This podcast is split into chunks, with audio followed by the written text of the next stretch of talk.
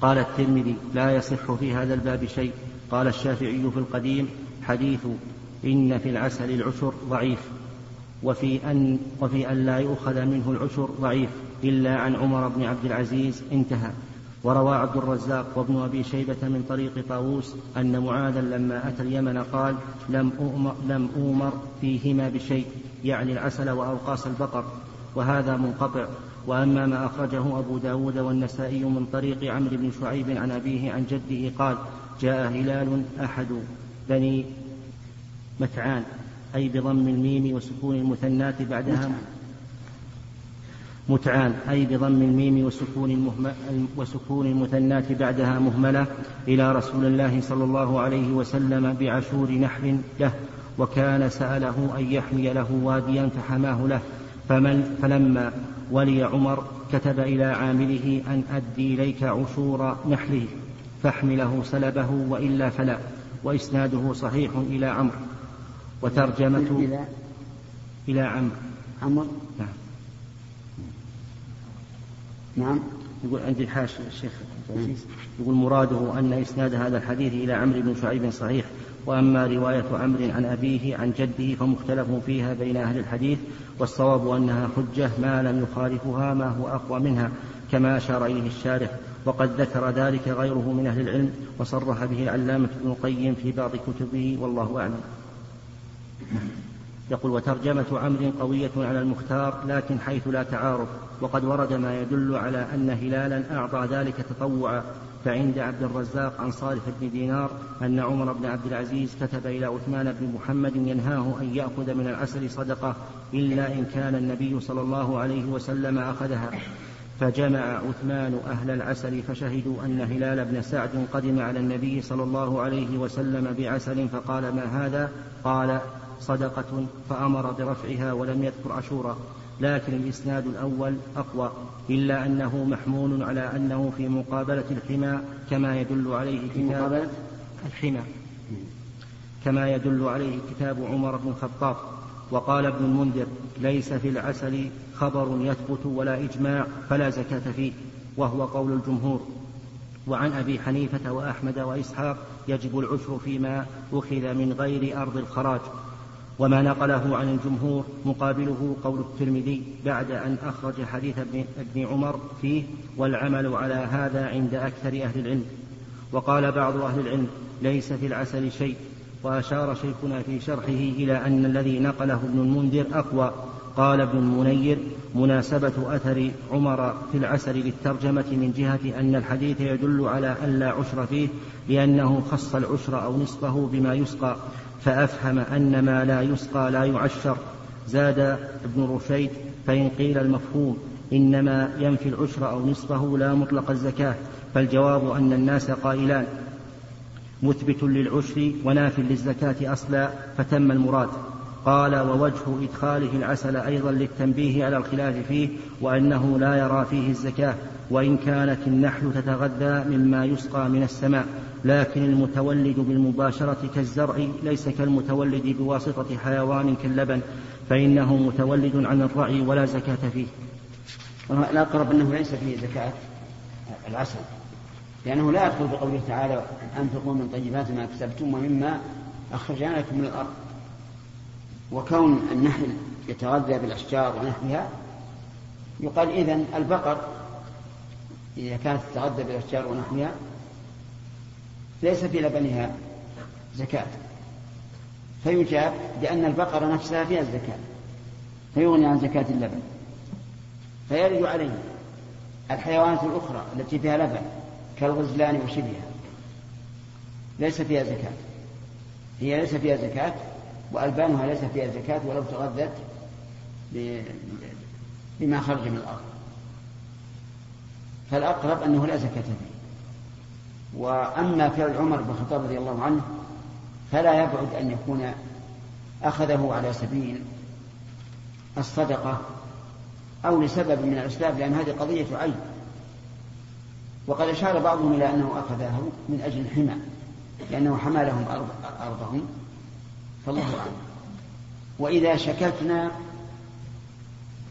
في هذا فلدينا أصلا. الأصل الأول براءة الذمة.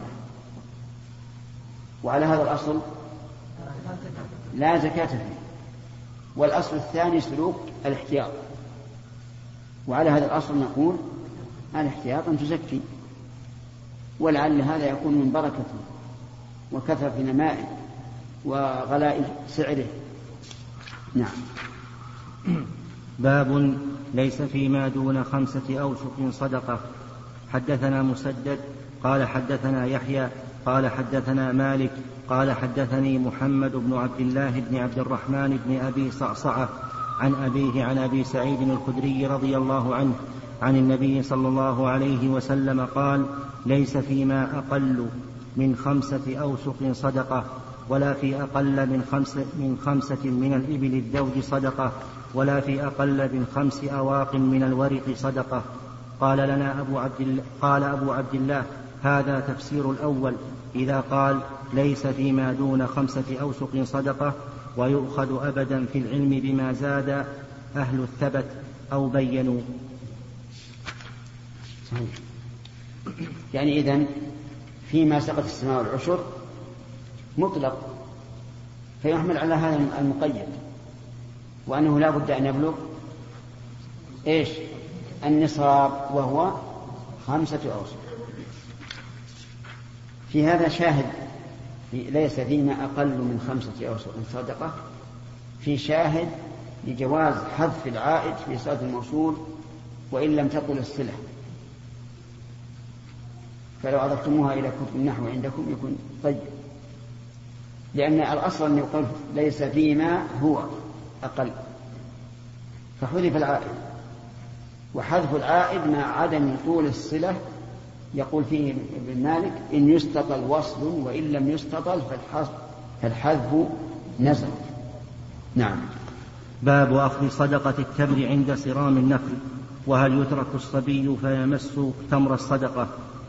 حدثنا عمر بن محمد بن الحسن الأسدي قال حدثني أبي قال حدثنا إبراهيم بن طهمان عن محمد بن زياد عن أبي هريرة رضي الله عنه قال كان رسول الله صلى الله عليه وسلم يؤتى بالتمر عند صرام النخل فيجيء هذا بتمره وهذا من تمره حتى يصير عنده كوما من تمر فجعل الحسن والحسين رضي الله عنهما يلعبان بذلك التمر فأخذ أحدهما تمرة فجعله في فيه فأخذ أحدهما تمرة فجعله في فيه.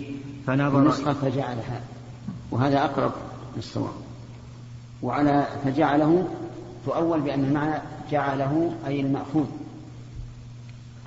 فنظر إليه رسول الله صلى الله عليه وسلم فأخرجها من فيه فقال أما علمت أن آل محمد لا يأكلون الصدقة؟ قول البخاري هل يترك الصبي فيمس تمر الصدقة؟ كأن فيها خلاف. قوله باب أخذ صدقة التمر عند صرام النخل وهل يترك الصبي فيمس تمر الصدقة؟ الصرام بكسر, بكسر المهملة الجداد والقطاف وزنا ومعنى. وقد اشتمل هذا الباب على ترجمتين. أما الأولى فلها تعلق بقوله تعالى وآتوا حقه يوم حصاده. واختلفوا في المراد بالحق فيها. فقال ابن عباس هي الواجبة. وأخرجه ابن جرير عن أنس. وقال ابن عمر هو شيء سوى الزكاة. أخرجه ابن مردويه. وبه قال عطاء وغيره وحديث الباب يشعر بأنه غير الزكاة وكأن وكأنه المراد بما أخرجه أحمد وأبو داود من حديث جابر أن النبي صلى الله عليه وسلم أمر من كل جاد عشرة أوسق من التمر بقنو يعلق في المسجد للمساكين وقد تقدم ذكره في باب القسمة وتعليق القنو في المسجد من كتاب الصلاة وأما الترجمة الثانية فربطها بالترك فربطها بالترك إشارة منه إلى أن الصبا وإن كان مانعا من توجيه الخطاب إلى الصبي فليس مانعا من توجيه الخطاب إلى الولي بتأديبه وتعليمه. وأوردها بلفظ الاستفهام لاحتمال أن يكون النهي خاصا بمن لا يحل له تناول الصدقة.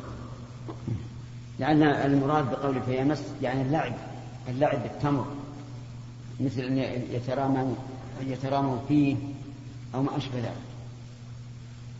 من أجل أن تطابق الترجمة للحديث وفي الحديث أن من لا يحل له أكل الشيء فإنه يؤخذ منه ولو كان في فمه لفعل النبي صلى الله عليه وعلى آله وسلم. مع أنه ما كان صغيرا رضي الله عنه.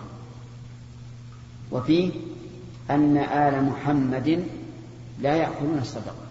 لأنها لا تحل لهم. إنما هي أوساخ الناس. واختلف العلماء رحمهم الله هل تحل لهم صدقة التطوع أو لا؟ فقال بعضهم إنها لا تحل. حتى صدقة التطوع لا تحل لآل البيت. لعموم الحديث إن الصدقة لا تحل لآل محمد. وأكثر العلماء على أن صدقة التطوع تحل لهم. وقالوا إن النبي صلى الله عليه وعلى آله وسلم حكم وعلم. فقال لا تحل لآل محمد إنما هي أوساخ الناس. والتي هي أوساخ الناس يعني غسل أوساخ الناس هي الزكاة. لقول الله تعالى خذ من أموالهم صدقة تطهرهم وتزكيهم بها وصل عليهم إن صلاتك سكن لهم. وهذا القول أقرب إلى الصواب. وإن كان القول الأول بالتعميم له وجه. وفي هذا دليل على فضل آل محمد عليه الصلاة والسلام. ورضي الله عمن كان منهم مؤمنا. فإذا قال قائل إذا كان آل محمد فقراء وليس هناك فيء يعطون خمسا أو يعطون يعطون من خمس فيبقى الأمر. بين أن يموتوا جوعا ويعروا من الكسوة أو أن يأخذ من الزكاة أو أن يسأل الناس. فأيهما أفضل؟ الأخذ من الزكاة لا شك. لأنهم إذا ذهبوا يتكففون الناس صار عليهم صدقة ومنة منة ظاهرة وأذلوا أنفسهم بالسؤال والشيخ الإسلام ابن تيمية رحمه الله يقول إنها تحرم عليهم الزكاة إذا كان لهم من الخمس شيء.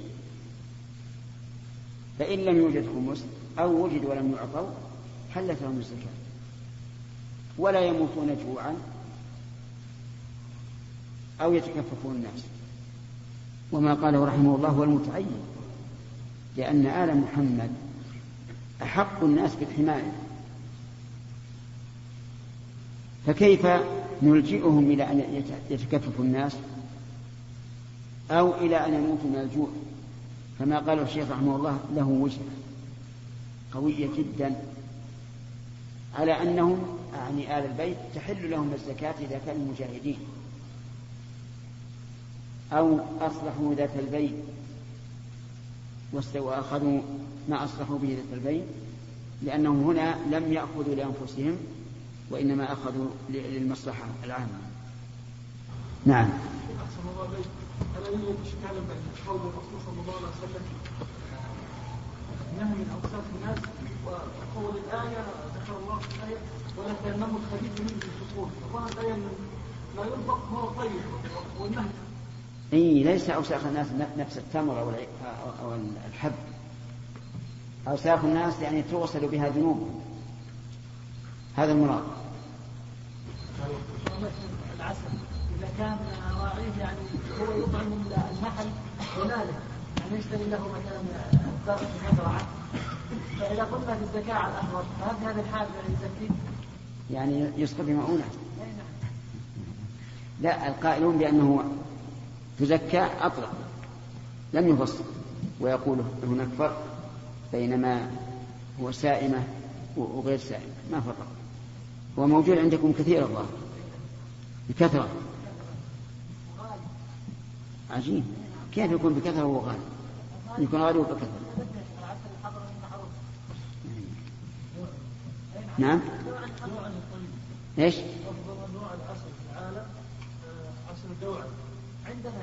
دوعة له اسم بلد؟ اسم جهة. دوعل ولا بالنون؟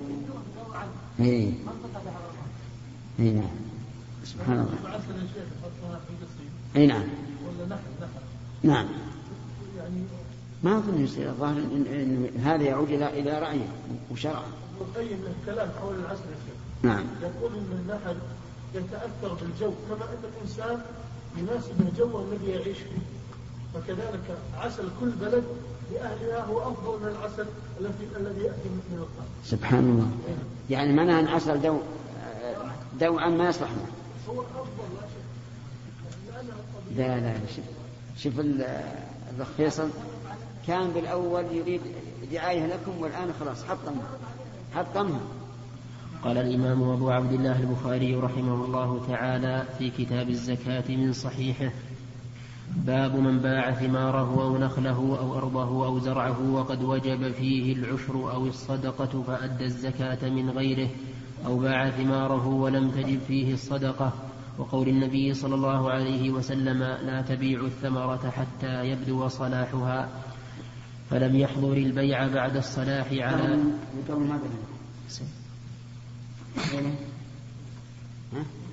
على وقول النبي صلى الله عليه وسلم لا تبيع الثمرة حتى يبدو صلاحها فلم يحضر البيع بعد الصلاح على أحد ولم يخص من وجب عليه الزكاة ممن لم تجب حدثنا حجاج. الترجمة فيها مسائل. من باع ثمره من باع ثماره أو نخله أو أرض أو زرع ثماره كما يوجد عندنا الآن؟ تباع ثمار النخيل. هذه واحدة. أو باع نعم. أو باع نخلة. يعني وفيها الثمر. فالثمر يتبع النخل. أو أرضه وفيها نخل. فالنخل يتبع الأرض. وثمر النخل يتبع النخل. لأن الفرع يتبع الأصل ولا عكس. فإذا بعت نخلة وفيها ثمر فهي لمن؟ هي أصلا للبائع إلا أن اشترط المبتاع إذا باع الثمرة وحدها النخلة وحدها ومع ثمر فإنها تكون للبائع إلا أن يشترط المبتاع إلا إذا كانت لم تؤبر فإنها تدخل تبعا للنخل إذا بعت أرضا وفيها نخل فالنخل يتبع الأرض. وإن بعت نخلا فقط لم يتبع لم تتبعه الأرض. فلو بعت على شخص هذه النخلة ثم هلكت فأرض النخلة ليست له. إلا إذا كان هناك عرف مضطرد عند الناس أنه إذا باع النخل فيعني أنه باع البستان فيتبع العرف. ففي بلادنا هنا إذا قال فلان باع نخلة يعني يعني الأرض معه فيطلقون النخل ويريدون به النخل والأرض. طيب. أو زرعة يعني باع, باع الزرع بعد أن وجبت زكاته وقد وجب فيه العشر. العشر يعني أو نصف العشر. أو الصدقة إذا كان دون النصاب. فقد ذهب بعض أهل العلم إلى وجوب إخراج صدقة منه لقوله تعالى وآتوا حقه يوم حصاده. يقول فأدى الزكاة من غيره من غير النخل. فلا بأس. لكن بشرط أن يكون ما أداه مثل ثمر نخله أو أجود. فأما أن يبيع ثمر نخله ويشتري دونه فيزكي به فلا يجوز. أو باع ثماره ولم تجد فيه الصدقة يعني فإنه له أن يؤدي الزكاة من آه، من ثمنه. وقول النبي وقول وقول النبي صلى الله عليه وسلم لا تبيع الثمرة حتى يبدو صلاحها فلم يخطر البيع بعد الصلاح. فلم يحضر البيع يعني لم يمنعه بعد الصلاة على أحد ولم يخص من وجب عليه الزكاة ممن لم تجب. الخلاصة أن الإنسان إذا باع ثمره أو نخله أو أرضه بما فيه من نخل وقد وجبت فيها الزكاة فله أن يخرجها من غيره. بل وإن لم يبيعه فله أن يخرجها من غيره لكن بشرط أن لا يكون الذي أخرجه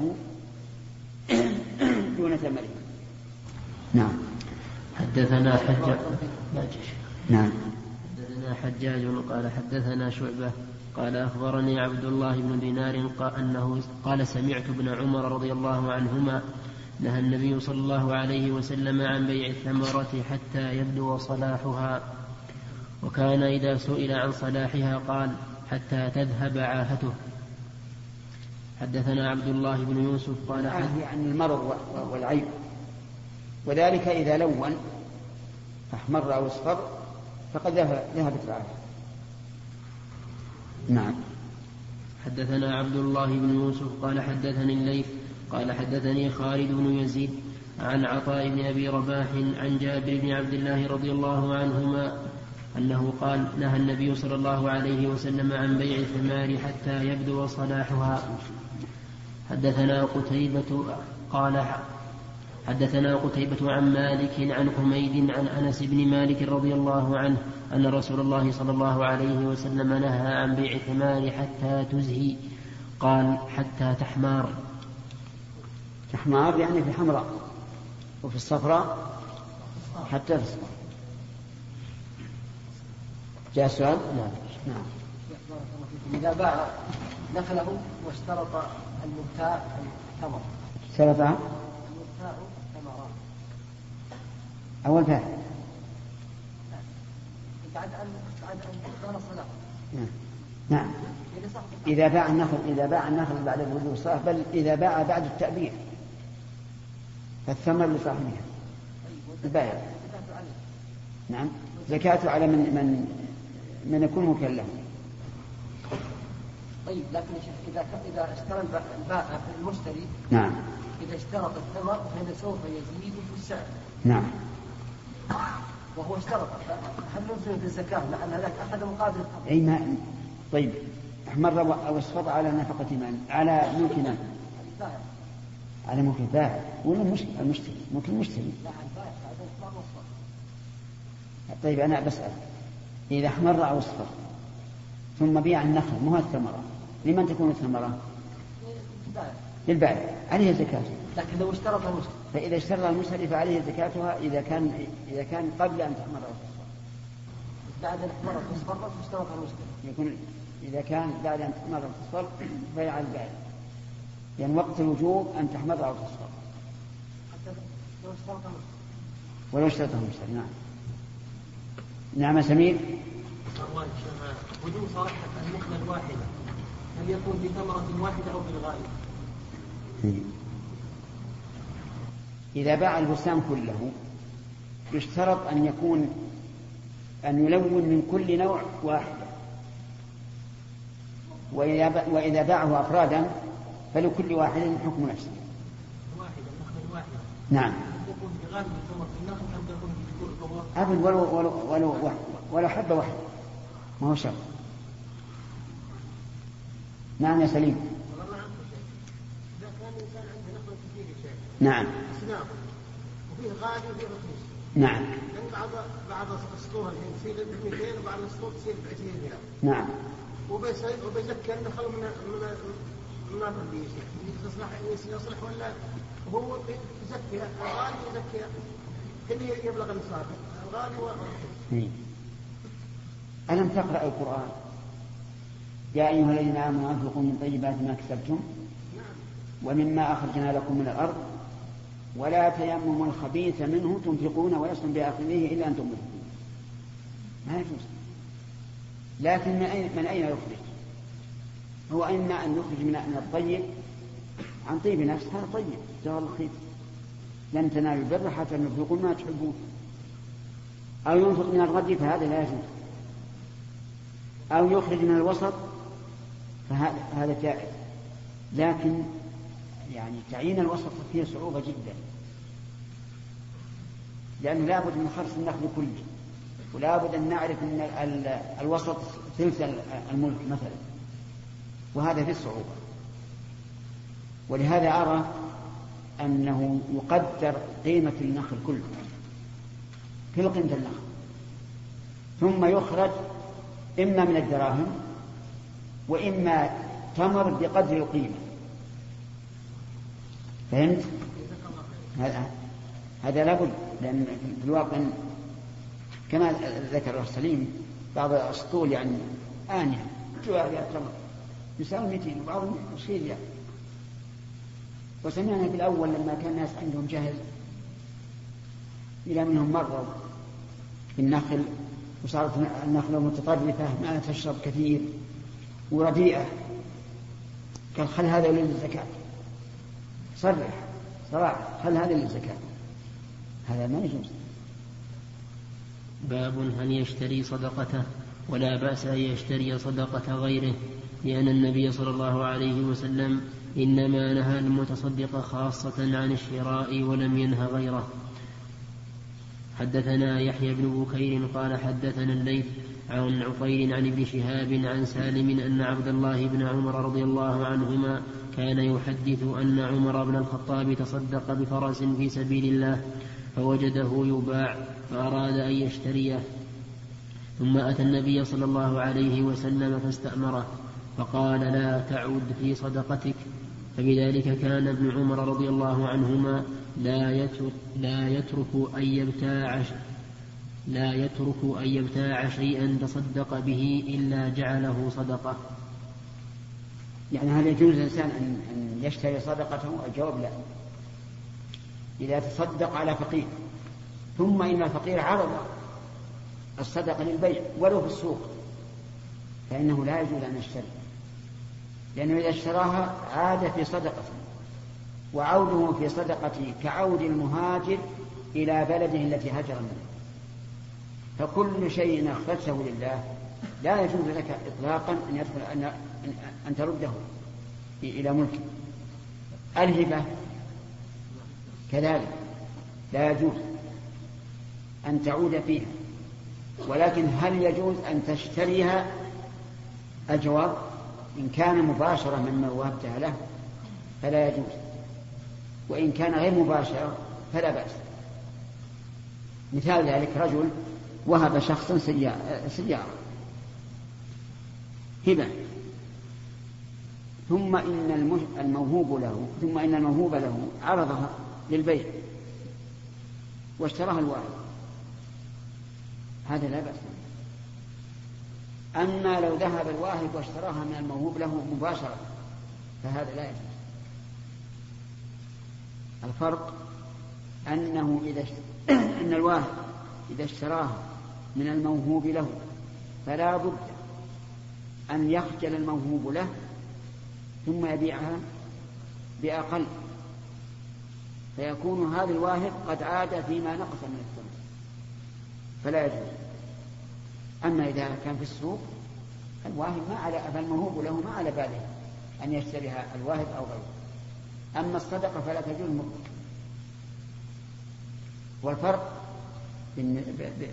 بين الصدقة والهبة أن الصدقة أخرجها لله فلا يجوز أن يعود فيها. وأما الهبة فهي لنفع الموهوب له. نعم. آدم. تصدق ثم رجع إليه عن طريق جهل. فوكل شخصا ليشتري له شيئا فاشترى صدقة. إذا علم يرد البيت أي نعم. اشترى ممن وهب ممن وهبه شيئا بالوكالة. أرسل من يشتريها دون أن يعلم الموهوب أن هذا أن هذا البيع يعني يعني هذا المثال. يعني إنسان وهب آخر سيارة ثم وجده يعرضها في السوق. الواهب أي نعم. ووكل شخصا آخر في اشترائها. نعم. وقال له لا تخبر الموهوب بأني أنا المشتري نعم. هل تحل؟ ما تحل يعني سواء اشتراها مباشرة أو أو بواسطة الوكالة. العلة العلة لأن الوكيل يقوم مقام الموكل فهو نائب عنه نعم. الصدقة لا يجوز شراءها لأنها لله. فهل إذا كانت هبة لله هل يجوز شراءها؟ ما سمى ما سمى الصدقة يقصد بها التقرب إلى الله تعالى مع نفع المصدق عليه. والهبة يراد بها نفع الموهوب له.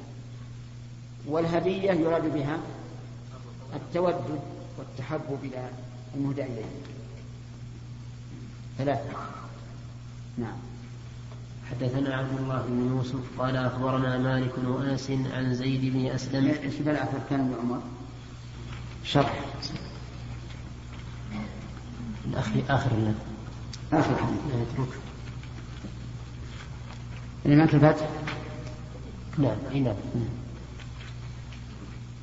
قال قال ابن حجر رحمه الله تعالى ولهذا كان ابن عمر لا يترك أن يبتاع شيئا تصدق به إلا جعله صدقة كذا في رواية أبي ذر وعلى حرف وعلى وعلى حرف لا تضبيب. إيش؟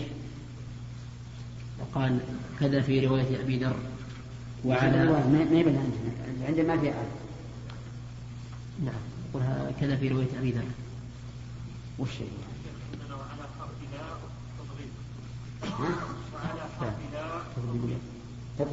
تضبيب تضبيب اي تضبيب يعني شمل نعم. وعلى حرف لا تضبيب ولا أدري ما وجهه. وبإثبات النفي يتم. وبإثبات النفي يتم المعنى.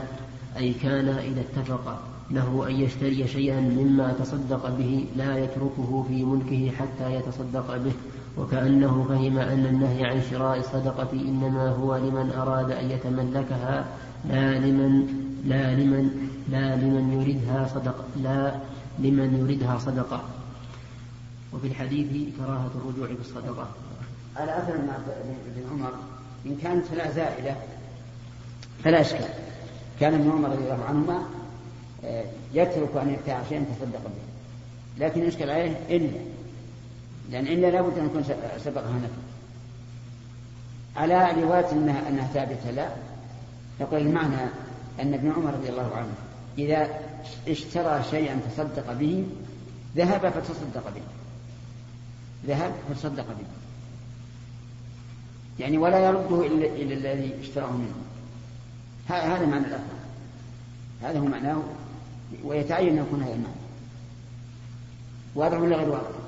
يعني لو أن ابن عمر مثلا اشترى ما تصدق به جهلا منه ما يدري هل هو هو ولا غيره. أو كما ذكرتم وكل شخص أن يشتريه الشيء الفلاني واشترى ما تصدق به. فابن عمر لا يدخل الملك لا يدخل الملك ولكن يتصدق به. وليس الأمر فيما أرى ما, ما, ما ظنه حافظ بن حجر. أنه يشتري ما تصدق به ليتصدق به. هذا بعيد لأنه يكون هذا عبث يكون عبثا. ما الفائدة أن يشتري ما تصدق به ليتصدق به؟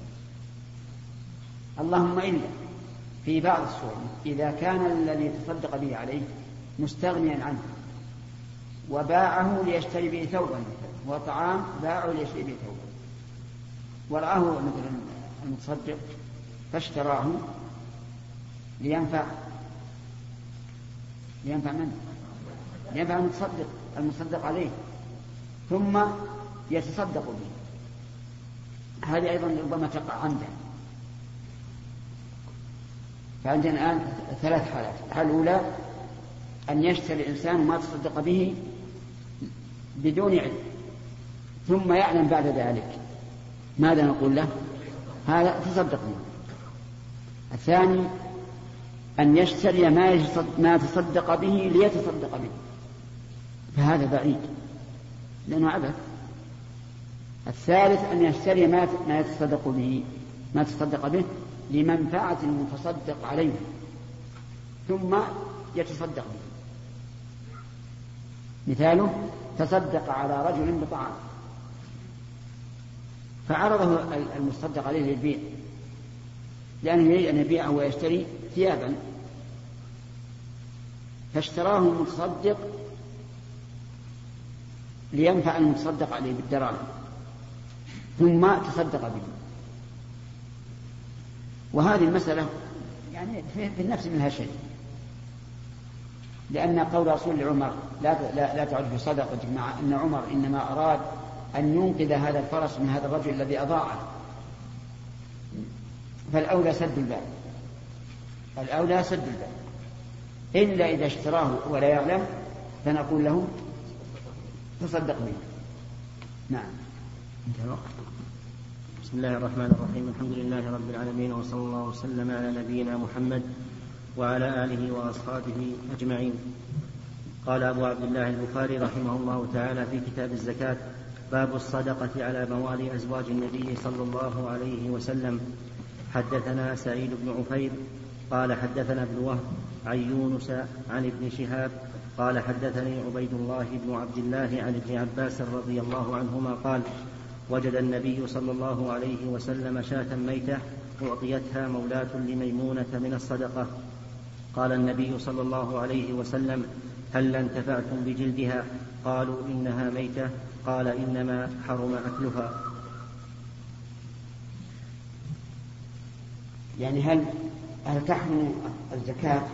المراد بالصدقة في كلام البخاري الزكاة على أزواج النبي صلى الله عليه وعلى آله وسلم لأنهن من آل بلا شك.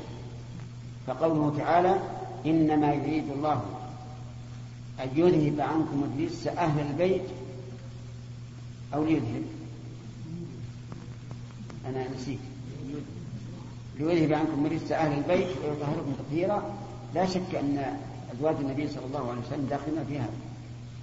أما في الصدقة فقد اختلف العلماء في ذلك. منهم من قال إنهن يدخلن فلا تحل لهم الصدقة. ومنهم من قال إنهن لا يدخل والمراد بآله قرابته. ننظر هذا الحديث. قال وجد النبي صلى الله عليه وعلى آله وسلم شاة ميتة أعطيتها مولاة لميمونة من الصدقة. فقال النبي صلى الله عليه وعلى آله وسلم هلا انتفعتم بجلدها؟ قالوا إنها ميتة. قال إنما حرم أكل هذا الحديث هل يدل على تحريم الصدقة على على زوجات الرسول؟ الجواب لا. لا لا لا يدل على التحريم. لماذا؟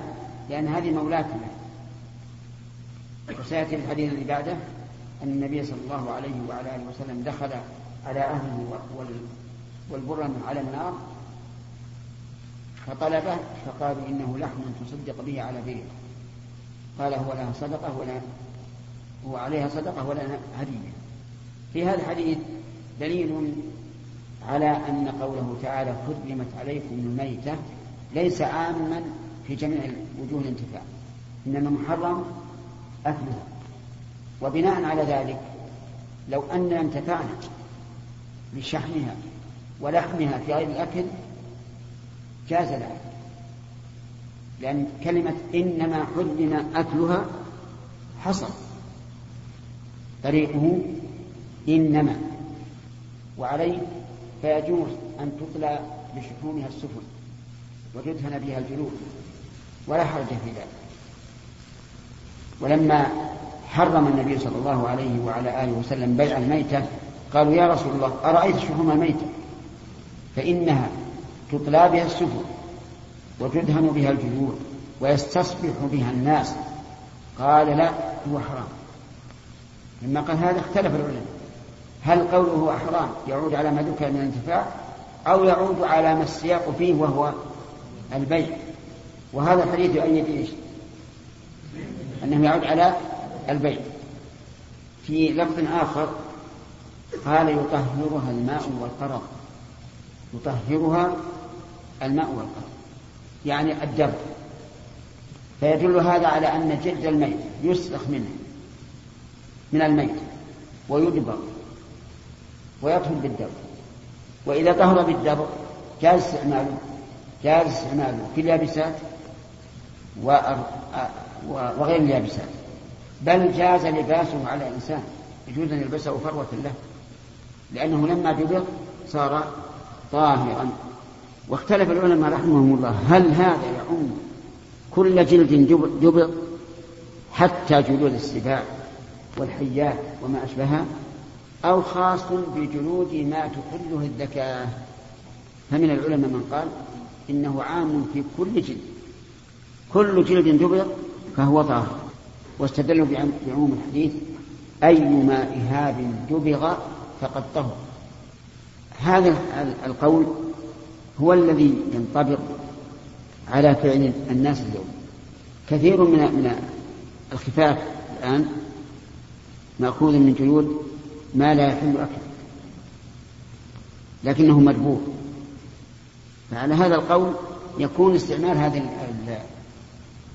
هذه الكنادر مثلا أو الخف يكون جائز.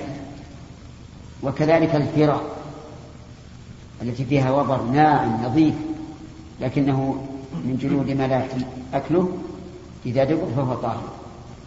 والقول الراجح أنه لا يح... أنه لا يطهر بالدبر إلا جلود الميتة التي تحل بالزكاة. ودليل ذلك أنه في بعض ألفاظ الحديث طباغها ذكاته. يعني أنه بمنزلة الذكاة لها. فكأن فكما أن الذكاة تطهر هذا الحيوان فالدبغ يطهر جلده. وهذا أحد. أعني أن القول بأنه لا يطهر من الجلود إلا ما كان أصله حلالا. طاهرا فإذا ما تنجس بالنجاسة طهر بالدم. ويدل عليه من القياس أن جلد الميتة نجاسته إيش طارئة ولا عينية؟ طارئة. فهي كالثوب الذي أصابته النجاسة. بخلاف جلود السباع المحرمة فهي نجسة من أصلها.